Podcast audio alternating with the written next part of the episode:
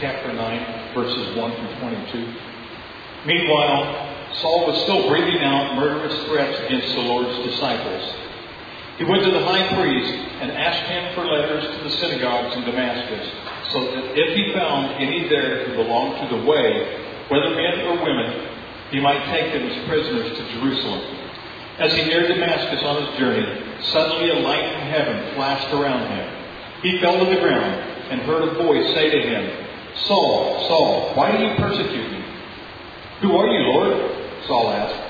I am Jesus, whom you are persecuting, he replied. Now get up and go into the city, and you will be told what you must do. The men traveling with Saul stood there speechless. They heard the sound, but did not see anyone. Saul got up from the ground, but when he opened his eyes, he could see nothing. So they led him by the hand into Damascus. For three days he was blind did not eat or drink anything. In Damascus, there was a disciple named Ananias. The Lord called to him in a vision, Ananias. Yes, Lord, he answered. The Lord told him, Go to the house of Judas on Straight Street and ask for a man from Tarsus named Saul, for he is praying. In a vision, he has seen a man named Ananias come and place his hands on him to restore his sight. Lord, Ananias answered, I've heard many reports about this man and all the harm he has done to your saints in Jerusalem. And he has come here with authority from the chief priests to arrest all who call on your name. But the Lord said to Ananias, Go. This man is my chosen instrument to carry my name before the Gentiles and their kings and before the people of Israel. I will show him how much he must suffer for my name. Then Ananias went to the house and entered it. Placing his hands on Saul, he said, Brother Saul, the Lord, Jesus who appeared to you on the road as you were coming here, has sent me so that you may see again and be filled with the Holy Spirit. Immediately something like scales fell from Saul's eyes, and he could see again. He got up and was baptized, and after taking some food, he regained his strength. Paul spent several days with the disciples in Damascus. At once he began to preach in the synagogues that Jesus is the Son of God. All those who heard him were astonished and asked, Isn't this the man who raised havoc in Jerusalem among those who call on this name? And hasn't he come here to take them as prisoners to the chief priests? Yet Saul grew more and more powerful and baffled the Jews living in Damascus by proving by proving that Jesus is the Christ. Let's pray. Father God, thank you so much for bringing us here tonight. We pray, uh, Father, that you would teach us. Lord, that you would forgive us of our sins, that you would hide us behind you. And Holy Spirit, that you would fill this house. And Father God, any word uh, that would uh, come out of my mouth, I pray that it would be yours because I'm a sinful man. I just ask for your cleansing, that you would help me stand before this congregation, speak only what you want me to speak.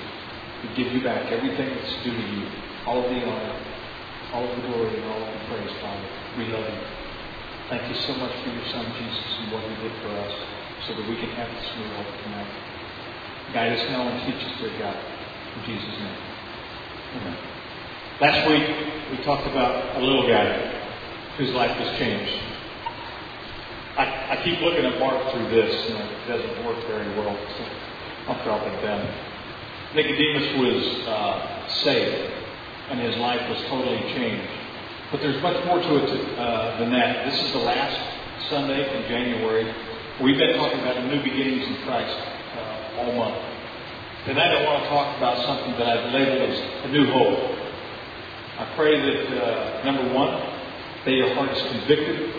Number two, that your heart is blessed. Number three, that the Spirit spurs you on the way that He wants you to individually work in your life and uh, that you can be the light in 2012 that He wants us to be.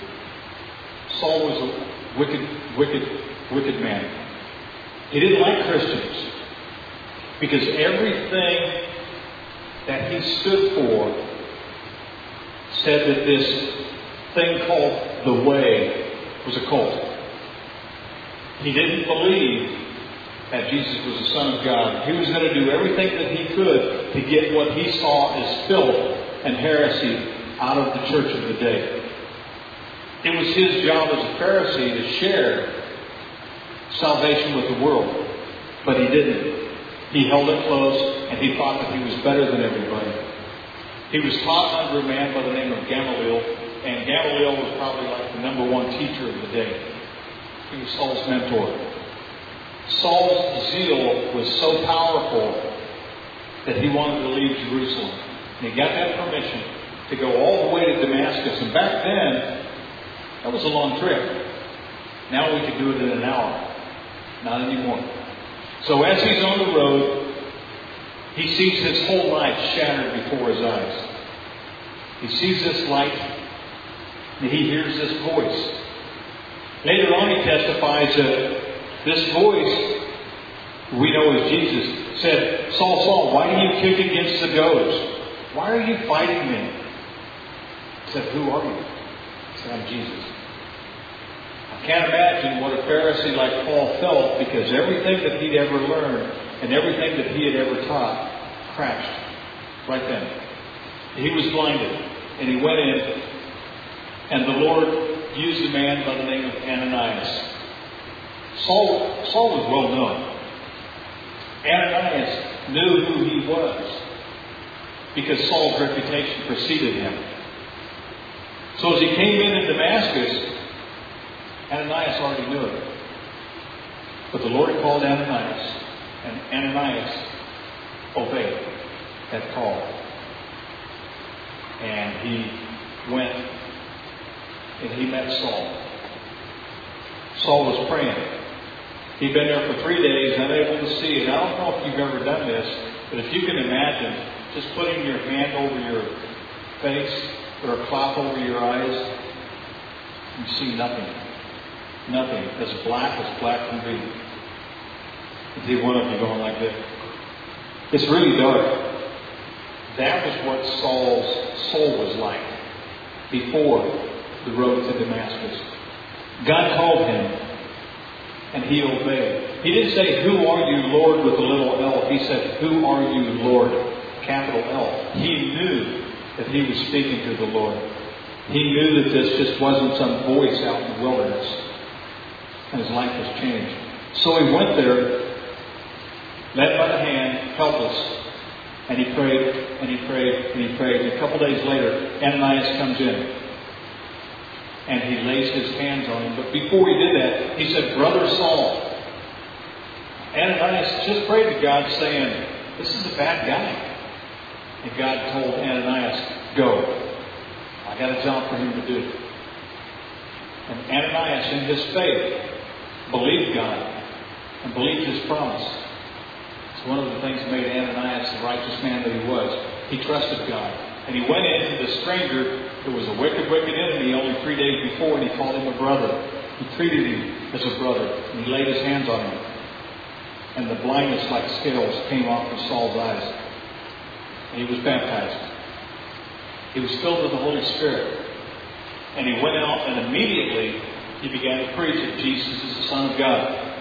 That Jesus died for our sins.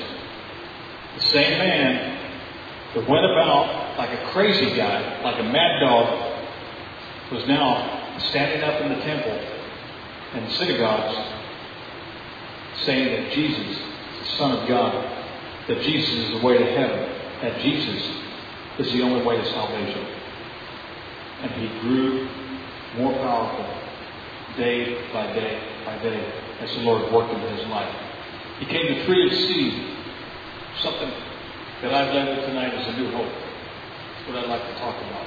So, what is this new hope? I am going to mention six items.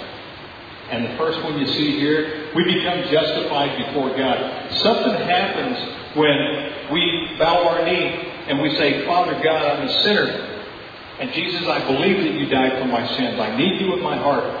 And when we ask the Lord Jesus Christ into our lives, it's immediate. God knows our heart. And we're going to talk about the change it, it, it does and should cause in our lives. But that justification is something that just, it happens that quick. These scriptures are very basic tonight because this is where I think we need to go in 2012. I know it's where I need to go.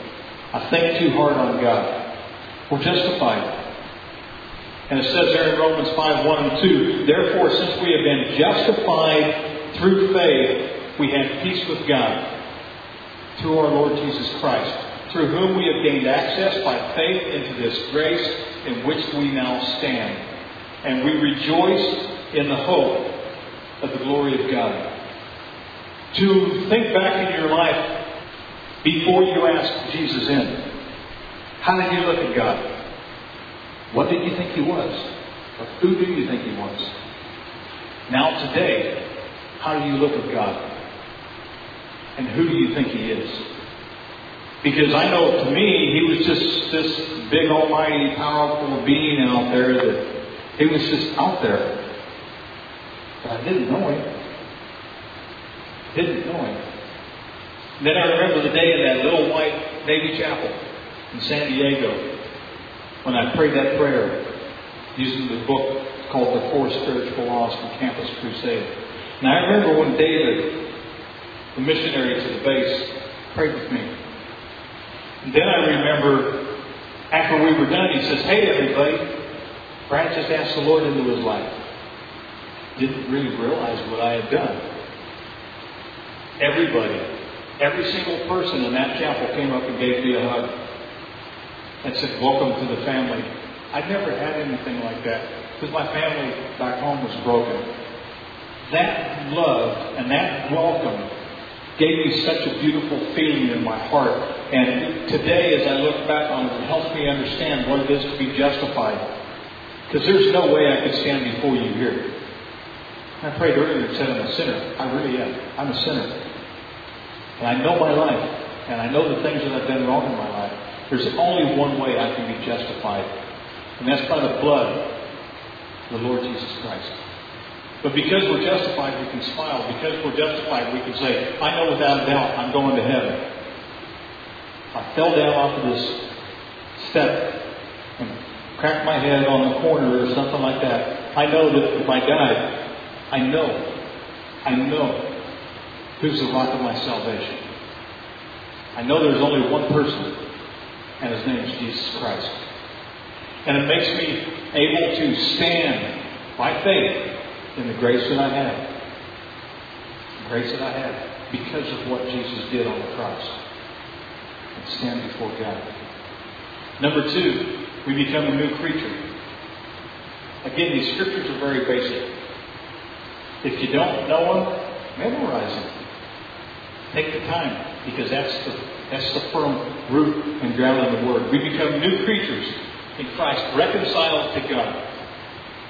Therefore, if anyone is in Christ, he is a new, cre- uh, new creation. The old is gone, the new has come.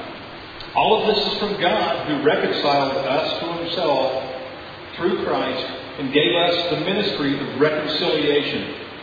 That God was reconciling the world to himself in Christ not counting men's sins against them, and he has committed to us the message of reconciliation. Part of our thoughts is, as I mentioned a couple of minutes ago, about being uh, justified and looking at God before and then looking at God now and to see the difference. as part of the, being that new creature. I am so full of sin our priorities in life, and we're going to talk about priorities here in a couple, couple more minutes, but part of that making us a new creature is we concentrate on physical things and then mental things and then spiritual things last until we come to Jesus Christ. When we come to Jesus Christ, we now think about spiritual things first, or we should. Doesn't always work like that, but we should. We think about spiritual things then we think about mental things, and then we think about the fleshly, physical things last. Our priorities flip totally upside down. Really, they're just reconciled to God. Okay? Back to the way that He wants us to be. When we talk about old things being gone, the old desires of the flesh, the old thoughts, all of those things, When Jesus was on the cross, what's the last three words he said at the beginning of that sentence? He said, It is finished. Then he said after that, Into thy hands do I commend my spirit. Okay. He gave up the Holy Ghost. He gave his life. Even at that point, he could have cried out, he could have called down legions of angels to take him down off of that cross. But he thought you were worth it. He thought I was worth it. He knew that we were separated from God. God loves us so much that even before the foundations of the world, He knew that the act of Adam and Eve in the garden was going to be irreconcilable to a large degree unless He did something about it. That's where He turned to His Son. Before the foundations of the world, before He said, Let us make man in our image, they had made a decision that Jesus was going to have to come down and he was going to have to reconcile the world to him. Reconciliation when you have a fight with somebody that you love, or you have an argument, and you go to bed at night and you're upset at the other person. That's hard. Or you talk to somebody in the family on the phone, and it's the wrong subject to talk about on the phone, but you do it anyway. And when you hang up the phone, there's a big wall. When you have an argument with a friend, you feel that wall come up, and you know that that wall needs to be torn down. You need to be reconciled. You need to be able to say, I'm sorry, would you please forgive me? When we say that to God, when we say, Father, I'm sorry, please forgive me. Please cover me with the blood of your Son, Jesus Christ. Instant reconciliation. Instant. And he calls us back to himself and he wraps us up in his arms. And he gives us he, he gives us he gives us a peace that we can't even understand. It's something that we just can't fathom. We don't want to talk to God when we sin.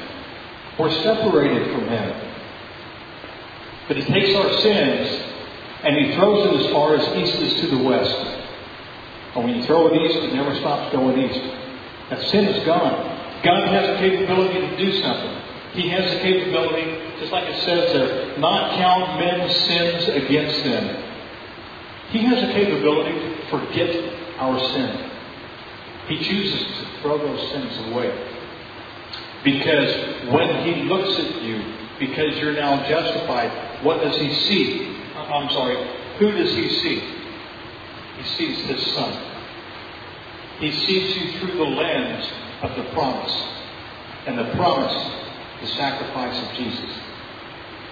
Number three, we're sealed because we now belong to God. And He marks us in a very special way. Ephesians 1 13 and 14 says, And you also were included in Christ when you heard the word of truth, the gospel of your salvation. Having believed, you were marked in Him with the seal, the promised Holy Spirit who is a deposit guaranteeing our inheritance until the redemption of those who are God's possession, to the praise of His glory. It pleases God to mark us. It pleases God to do what He's doing in our lives. It's His will that none should perish, but that every single person in the world would come to repentance and know Him. The Bible says many are called, few are chosen. Because God calls every single person. But not every single person chooses God. Because the way God created us as man, you know, we have emotions, we have everything else. We've got the capability to think out a decision and make a decision for the good or for the bad in our lives. We're the only created being that God made like that. Gives us a choice. When we make the choice to come to Jesus Christ, He seals us. You know, when the Bible says that we're the temple, the Holy Spirit lives inside of us. When I prayed that prayer, I asked Jesus to come upon the throne of my heart and to sit there. But what do we do? We tend to climb back up on that throne and take our seat because we want to make ourselves king of our own life. Then God call, uh, causes us to get back down and to put Jesus back on the throne. The Spirit of Jesus lives inside of us, and that's the seal. That third part of the Trinity, the Holy Spirit. Remember, the Father sent the Son. And the Son said, I'm going to send you my Comforter. Remember that day of Pentecost where 3,000 people were saved. Remember when the, the Holy Spirit entered the disciples.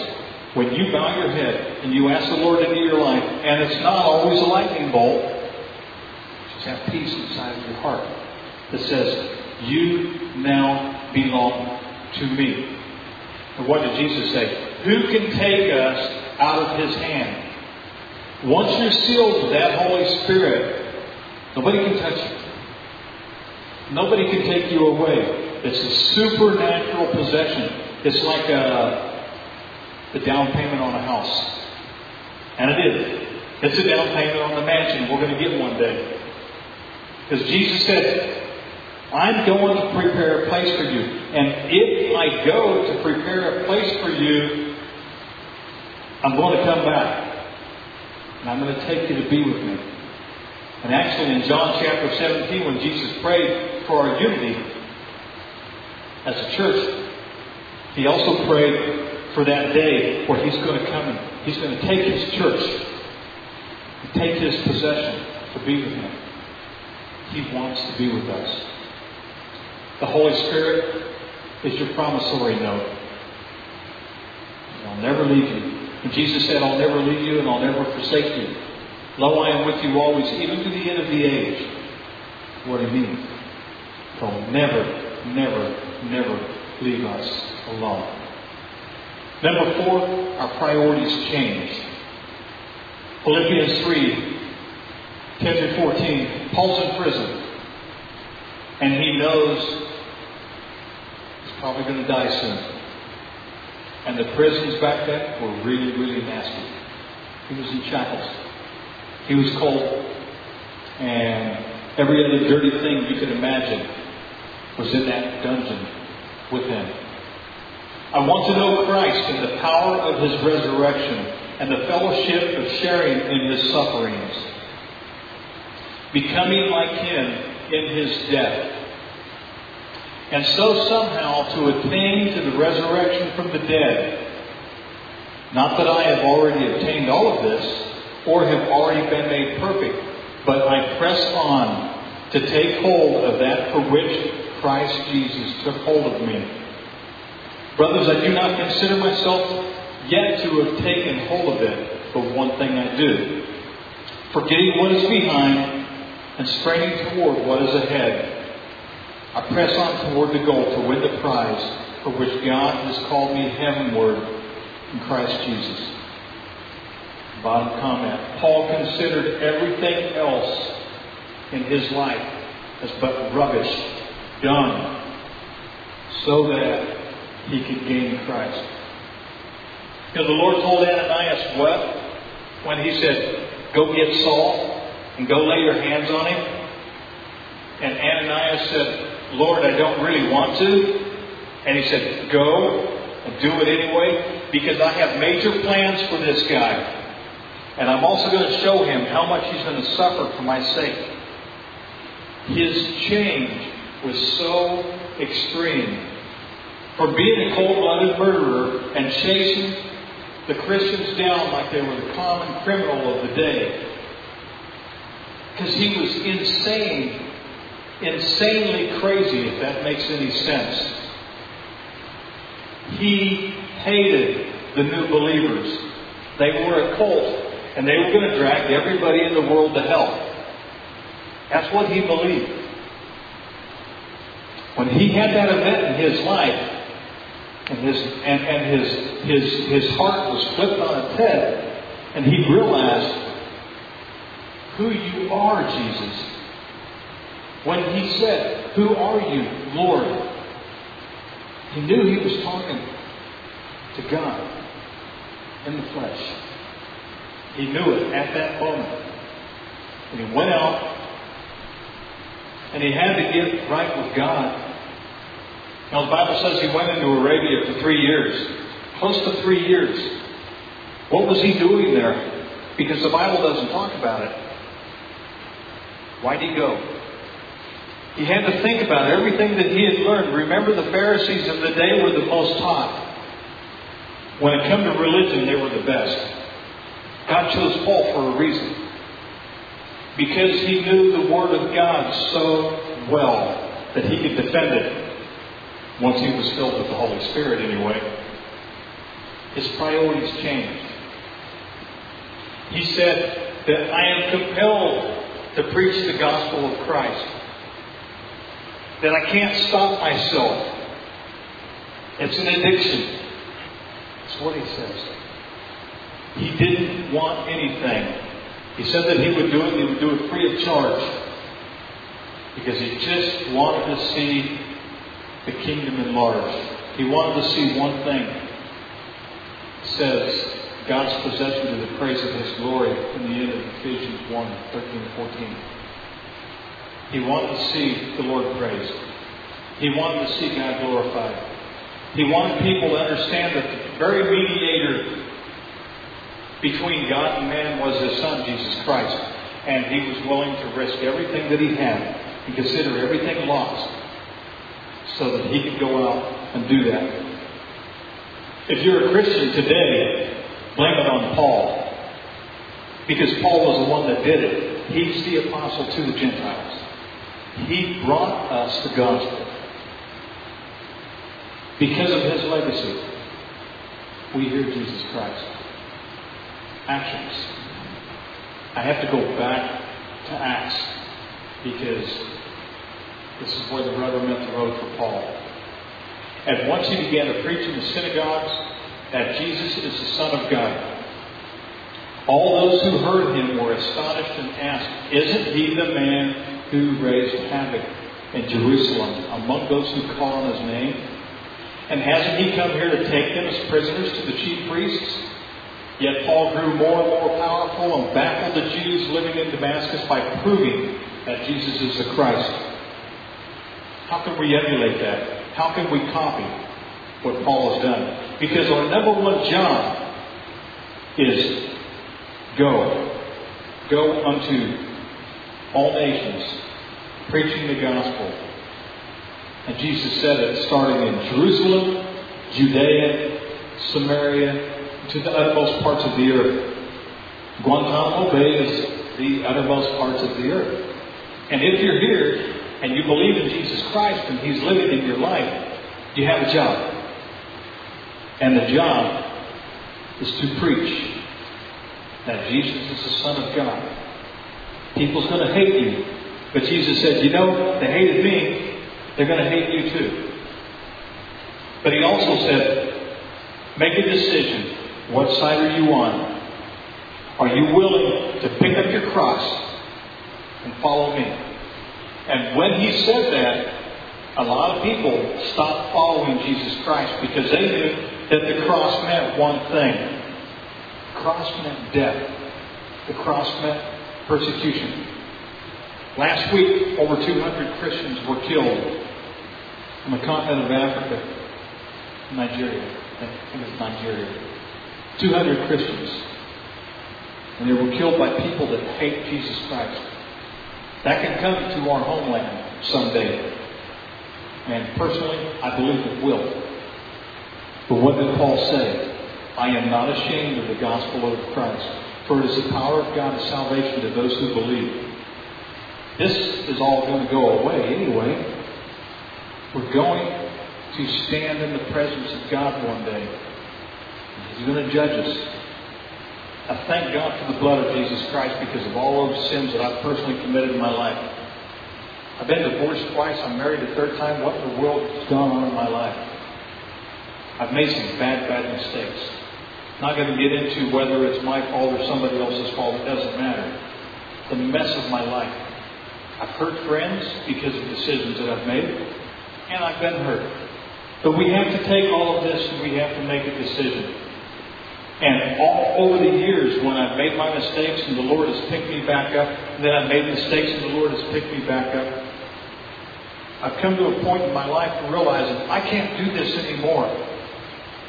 I've got to stop trying to do it on my own. Because I'd walk great with the Lord for three, four, five years, and then I'd have a bad year or two. Bad things would happen in my life. Is that your life too? It could be a small thing. It could be the subject of gossiping and talking about other people. It could be cussing at work. It could be any number of things, but what is it in your life that's keeping a wall up between you and God? God loves you. He sent His Son. Jesus is still going to stand up for you, but that doesn't mean in 2012 we can't focus a little bit on what we're doing for the Lord. One of my dear, dear friends that came here two years ago that's going to be leaving, and I'm talking about Gabby. Uh, but I say it because I'm very proud because I've seen some cool growth. I've also seen him say, I'm going to do this, and to see that steadfast comment, and he's not wavering from it. I feel good about that, and I'm blessed. I'm proud to be part of His salvation. Even just a little part. Whose salvation are you part of? What can you do to share Jesus Christ with someone?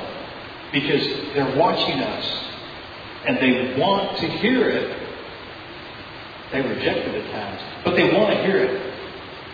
So in 2012, as we talk about the change in uh, Zacchaeus' life, the change in Paul's life, how can we copy that?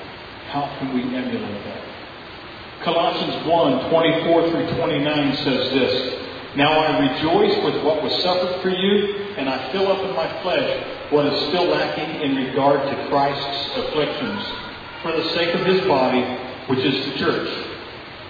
I have become its servant by the commission God gave me to present to you the Word of God in its fullness. The mystery that has been kept hidden for ages and generations, but is now disclosed to the saints. To them God has chosen to make known among the Gentiles the glorious riches of this mystery, which is Christ in you the hope of glory.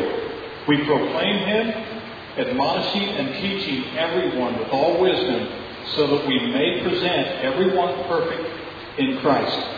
To this end I labor, struggling with all his energy, which so powerfully works in me. A prayer that's been in my heart ever since I became a Christian was, Father, don't ever let me leave you. And he hasn't. He hasn't. There's something about him. Every time I start to question myself, God opens a door to share Christ. Remember the first time on, on Diego Garcia? October the 7th, 2000. I know because I arrived on the 6th. October the 7th, Irene Samaniego, she was an IT-1 in the United States Navy, worked for me. I didn't know it at the time. But we were talking.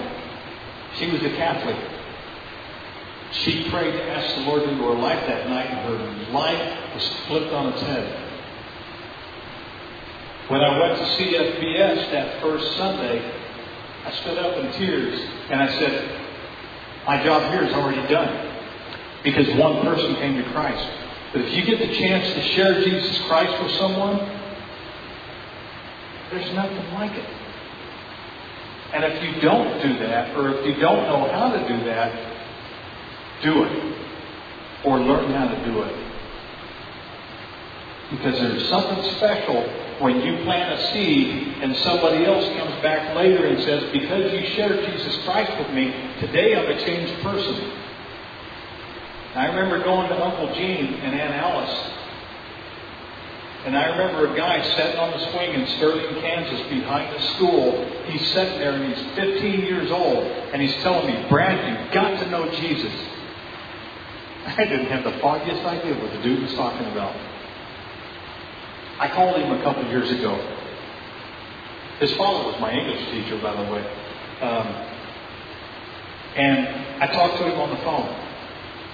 The guy was speechless. He didn't know that that conversation behind the hundred year old library in a small town in Kansas that he was going to plant a seed in another young man that was one of his friends. And he said, You must have Jesus. And he said, Can't you see that? His action gave fruit in, in this young man's life. And I'm staying on this longer because it's the most important thing we can do. Share Jesus Christ with somebody else. Number six, we become united. They devoted themselves to the apostles' teaching and to the fellowship, to the breaking of bread, and to prayer. Everyone was filled with awe, and many wonders and miraculous signs were done by the apostles. All the believers were together and had everything in common. Selling their possessions and goods, they gave to anyone as he had need. Every day they continued to meet together in the temple courts. They broke bread in their homes, ate together with glad and sincere hearts, praising God and enjoying the favor of all the people. And the Lord added to their number daily those who were being saved.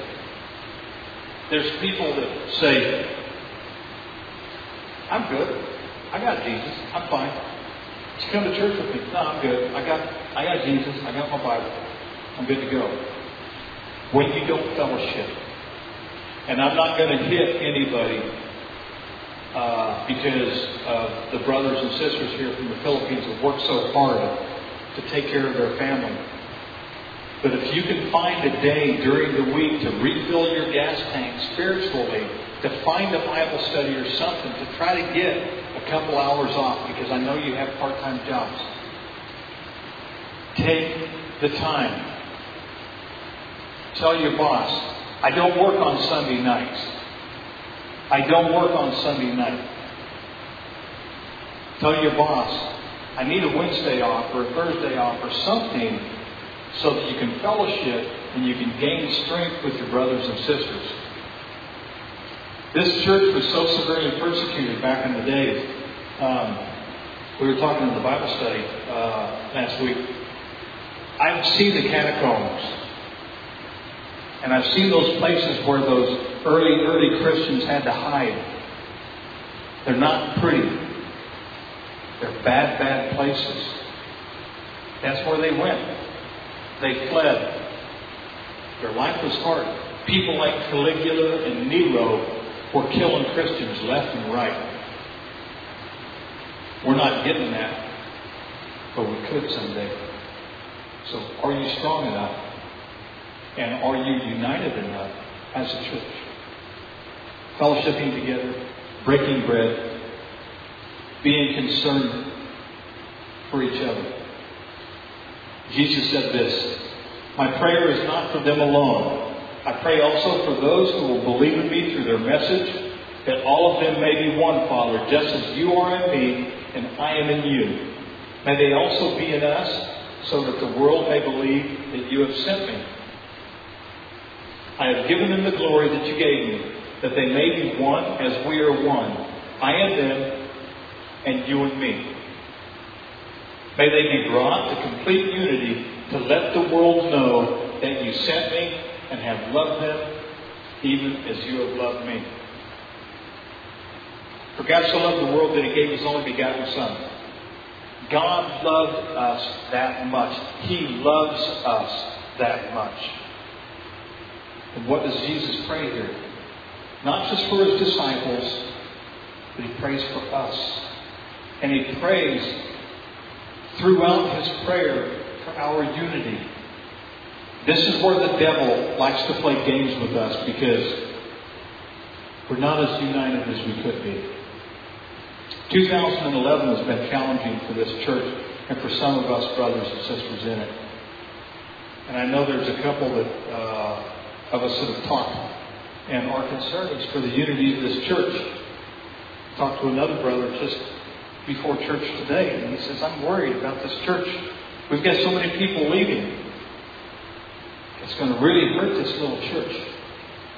by witnessing and sharing and being united and stepping up and being involved where, where you're gifted to be involved is what's going to help this church survive 2012. This is one of those churches that has a, it looks like a normal door, but it actually revolves.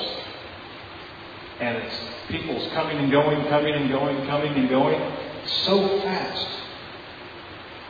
So if you say, somebody needs your help, if you speak, if you encourage, if you work, if you teach, if you pray, if you have a place, the doors of which you can open to invite a couple people in. I'm going to harass Mark and Joe over here because I know their house has kind of been open for the music ministry and they harass you a lot over there, don't they? That's a good thing. Open your door. open your door. That's what it's about. We'll never be united as a church until we hang out together and put up with each other anyway. Ephesians 4 22 through 28 says this You were taught, with regard to your former way of life, to put off your old self, which is being corrupted by its deceitful desires, to be, to be made new in the attitude of your minds, and to put on the new self, created to be like God true righteousness and holiness. Therefore, each of you must put off falsehood speak truthfully to his neighbor, for we are all members of one body. In your anger, do not sin. Do not let the sun go down while you are still angry. And do not give the devil a foothold. He who has been stealing must steal no longer, but must work, doing something useful with his own hands, that he may have something to share with those in need continues on to 5, chapter, uh, 5 verse 2. Do not let any unwholesome talk come out of your mouths, but only what is helpful for building others up according to their needs, that it may benefit those who listen. And do not grieve the Holy Spirit of God, with whom you were sealed for the day of redemption. Get rid of all bitterness, rage, and anger, brawling and slander along every form, with, along with every form of malice.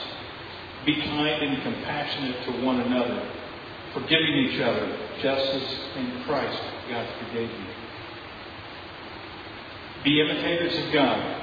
Therefore, as dearly beloved, uh, therefore, as dearly loved children, and live a life of love, just as Christ loved us and gave Himself up for us as a fragrant offering and sacrifice to God. I don't know if I've done that very well. And I ask that you would let the Holy Spirit search your own heart and see where you stand. Because nobody in this church does that perfectly. We can all get better. This is something that I've had to learn over the years. The Christian family still has sin in it.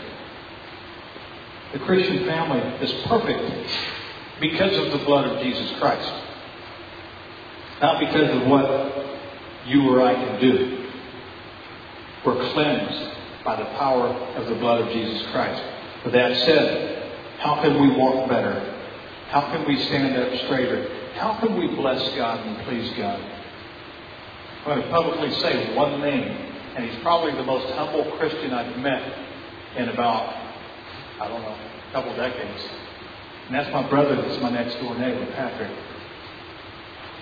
When I'm fired up over something, all I have to do is say something to him. And there's always a kind word coming back. That's how he washes my feet as a brother and as a friend. Just like Jesus that night when the disciples said, No, we don't want you to wash our feet. Remember, he told Peter, if you don't let me wash my feet, wash your feet, you can have none of me. Peter said, okay, here I am, wash all of me. When I hear the words and the iron sharpening me out of Brother Patrick, I'm blessed. And I say that just because I'm proud to have him as a brother, someone that I can talk to. I've got to meet another brother and started having coffee with my brother over here on the side, Joshua. And I'm so blessed because the words that came out of his mouth taught me. The words that came out of my mouth, uh, his mouth, are in this service tonight because of things that convicted my heart because of what a young, young Christian said to me. We tend to overthink things. We need to get back to the basics of loving each other as God loves us. And as He said, He presents us before God as clean and holy. He gave Himself on the cross so that we could be united and so that we could love each other. Because if we're not united and if we're not loving each other, it's going to hurt. And our witness is gone.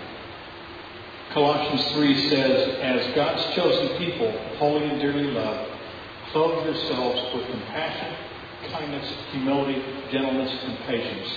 Bear with each other and forgive whatever grievance you may have against one another. Forgive as the Lord forgave you.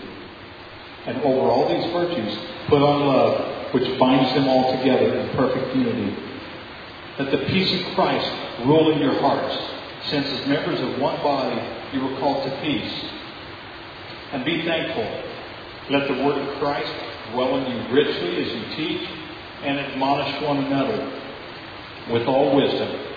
And as you sing psalms, hymns, and spiritual songs with gratitude in your hearts to God. And whatever you do, whether in word or deed, do it all in the name of the Lord Jesus, giving thanks to God the Father through Him. It's time for me to refocus my thoughts. And the biggest battle, one of the biggest battles that I personally went through in 2011 was the battle of the mind and the battle of the thoughts.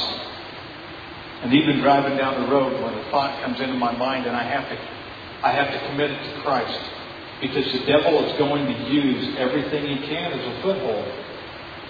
And I continue to work with that, continue to work with that, and continue to be convicted. Because if I have the right thoughts and everything else, I'm going to react toward you, my brothers and sisters, the proper way. If I don't have the right thoughts, I won't react to you the way that I should. Or to Patrick or vice versa. Or to Joshua. Or to Mark. Or any, any of you. How can we react to each other? How can we clean up our thought process so that we can be united? And it's critical this year. Just to review, you're justified. You're a new creation. All of that old stuff is gone. Don't let the devil knock you down and think that you're guilty. You're not guilty. You can be convicted all you want, but do not be guilty. The devil makes you say you're guilty. The Holy Spirit makes you say you're convicted and changes you. We are sealed by Christ with the Holy Spirit. And nothing can take us away from God.